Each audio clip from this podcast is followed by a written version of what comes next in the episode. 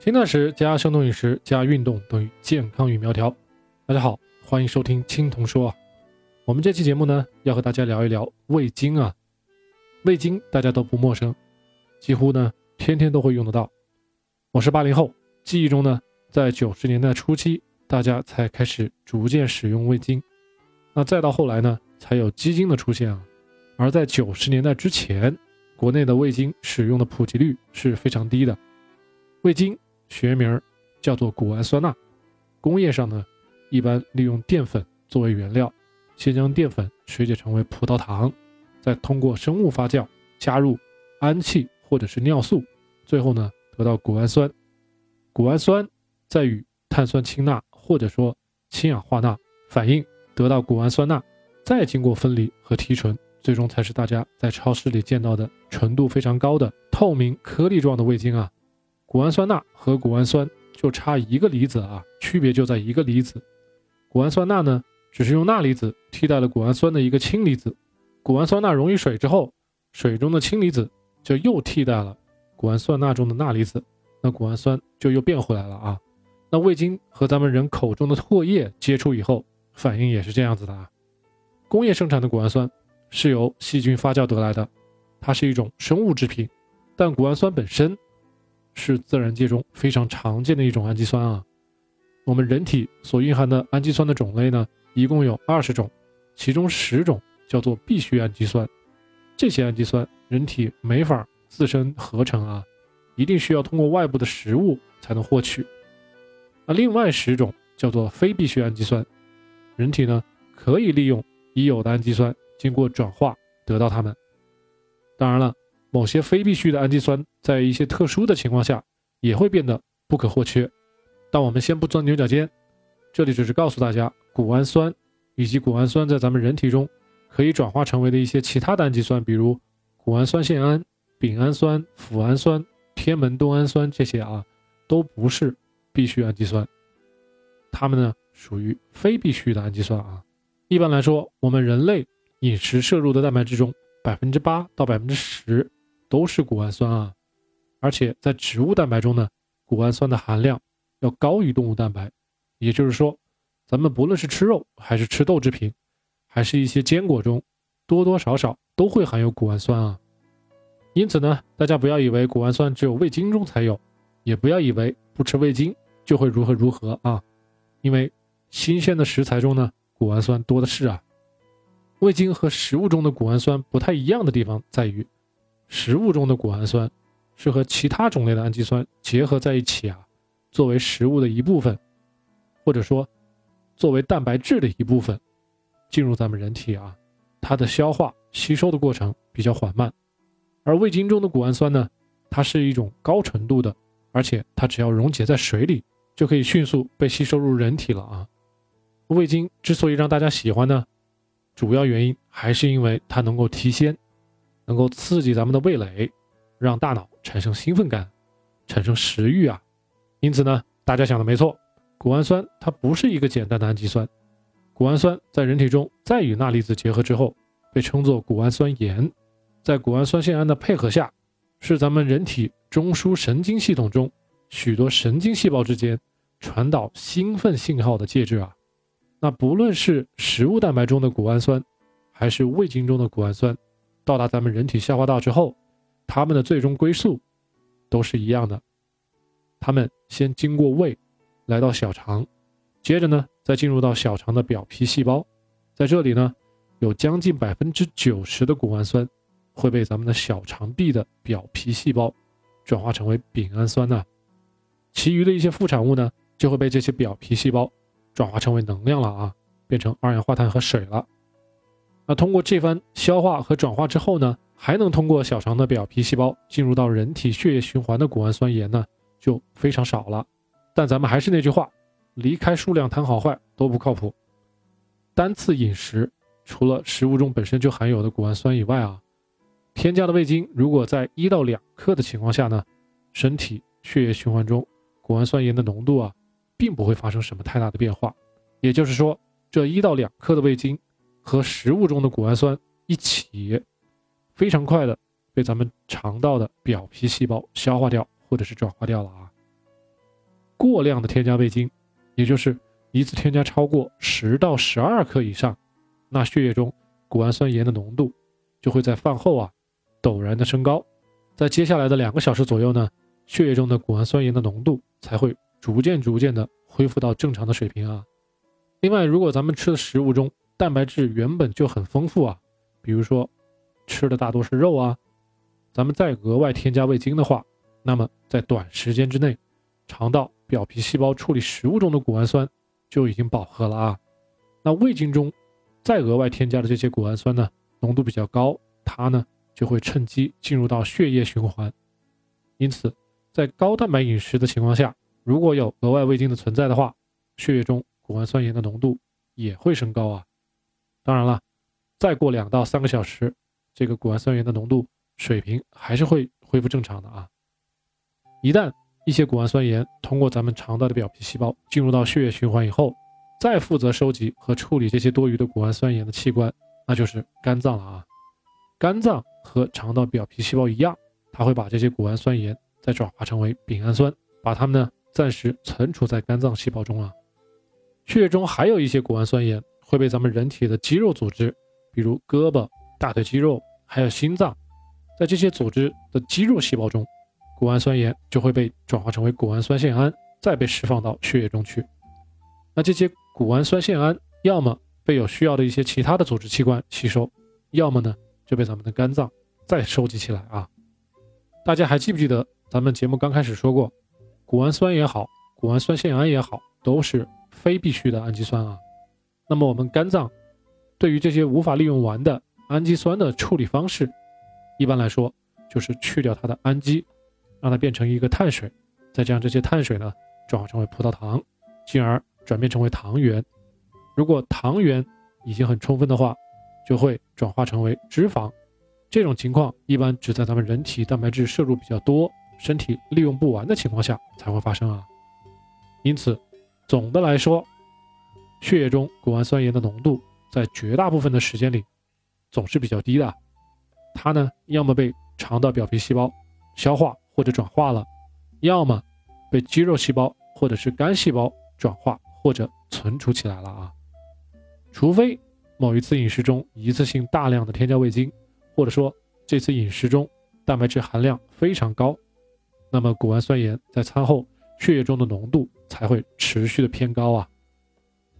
为什么咱们上面要一直提血液中谷氨酸盐的浓度呢？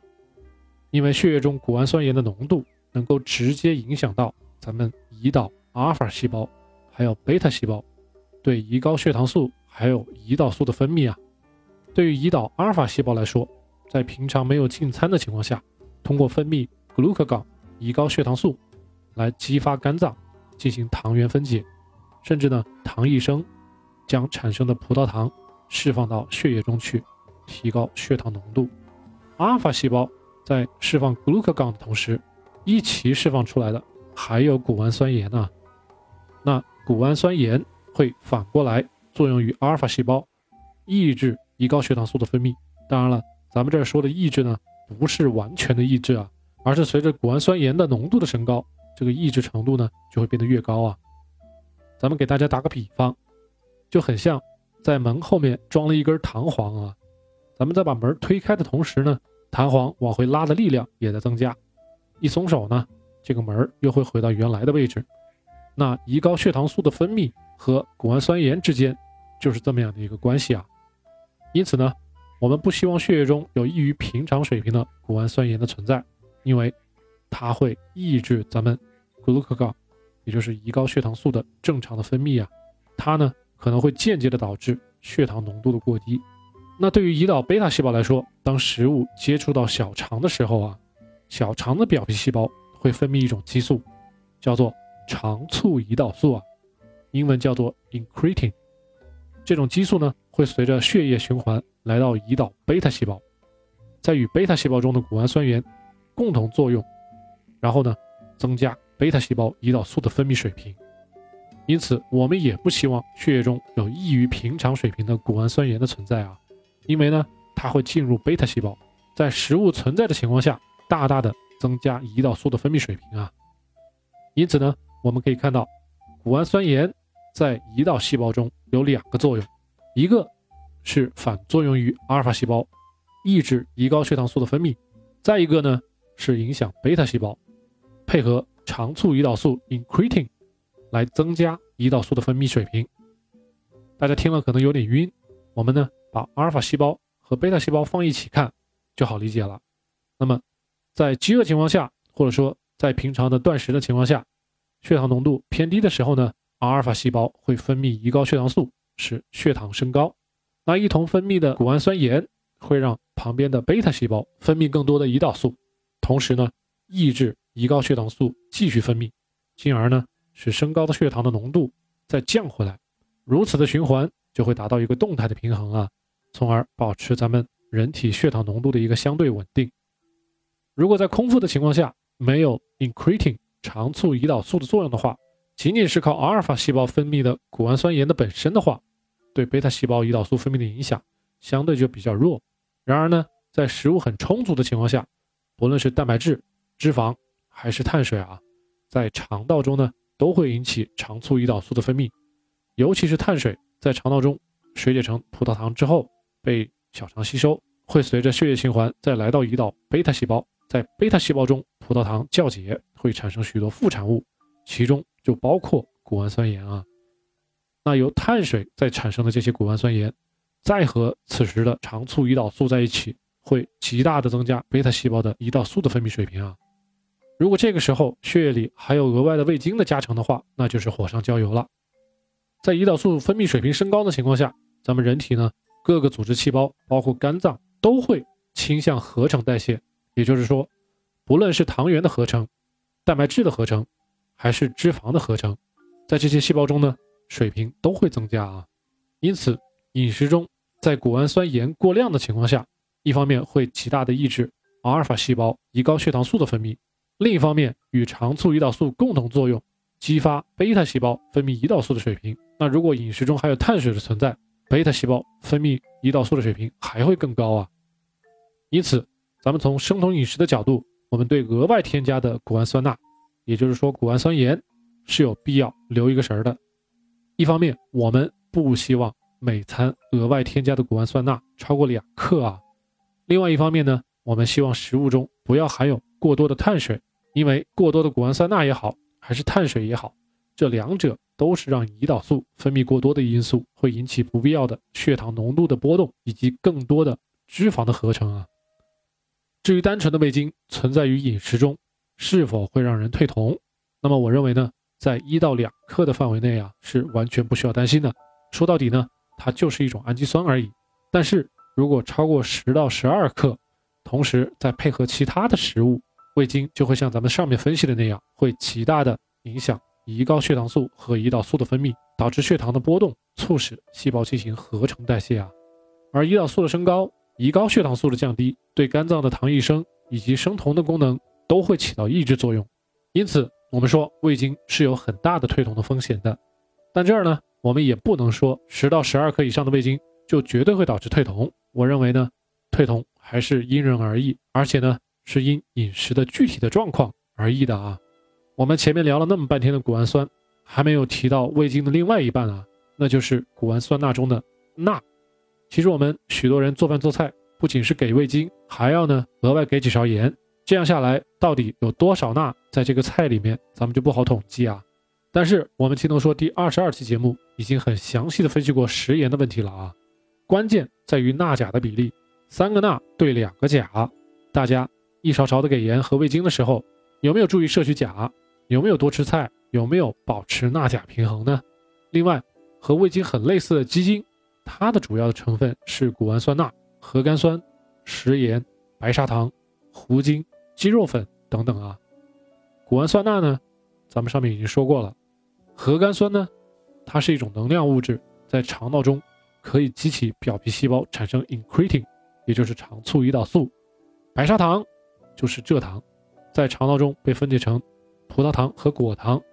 葡萄糖呢，随着血液循环进入到胰岛贝塔细胞，间接的产生谷氨酸盐，再和肠促胰岛素一起增加贝塔细胞分泌胰岛素啊。最后呢，糊精。糊精其实就是淀粉，还是葡萄糖，作用呢和咱们刚刚说的蔗糖是一样的啊。如此看来，鸡精对于胰岛素和血糖的影响，要比纯的味精威力要强得多啊。因此呢，大家对鸡精要更留一个神儿。相对于味精来说，要更加的严格控制鸡精的摄取量啊。味精也好，鸡精也好，对于生酮饮食的影响，撇开增强饮食带来的超量进食不说啊，主要在于造成不必要的胰岛素以及血糖的大幅度的波动啊，以及呢过度的合成代谢，对于咱们长期维持体重的相对稳定是不太有利的。偶尔的味精摄取是否会导致退酮？我认为是因人而异的啊，而且呢，毕竟是短期行为，大家不需要过度的去介意。我建议大家呢，把眼光放长远啊，几年、十几年，甚至更久，这样呢，对味精、对鸡精就会有更好的一个判断和选择了啊。我个人呢，已经是好几年没有吃味精、没有吃鸡精了，除非在餐馆里接触到啊。那么总结来说，咱们今天聊了三点。第一点，味精，也就是谷氨酸钠，也就是咱们常说的谷氨酸盐，在额外添加量很小的情况下，比如一到两克，它呢对身体几乎没有影响。第二呢，在高蛋白质的饮食的情况下，大家需要额外注意，味精不要加多了，因为食物本身就已经含有了许多的谷氨酸了啊。第三点，味精能够很大程度上影响咱们体内胰岛素、胰高血糖素。还有血糖的水平，那么不论在什么饮食情况下，最好呢都不要添加超过十到十二克的味精啊。即使偶尔吃零食的时候呢，大家也要注意，到底这零食里面含有多少的味精啊。如果有些朋友还不知道什么是高蛋白质饮食，可以去参考一下咱们青铜说第二十七期的节目《蛋白质三原则》啊。今天的节目就到这里，希望对大家有所帮助，也许有点复杂。建议大家多听几遍啊，加深印象。如果还有不清楚的地方呢，请随时留言，或者在微博和微信上与我联系啊。最后，大家别忘了给我点赞。没有关注青铜说的朋友呢，请您赶紧订阅咱们的栏目啊。也希望你呢可以将青铜说分享给你周围有需要的朋友或者是家人啊。感谢收听，我们下一期再见。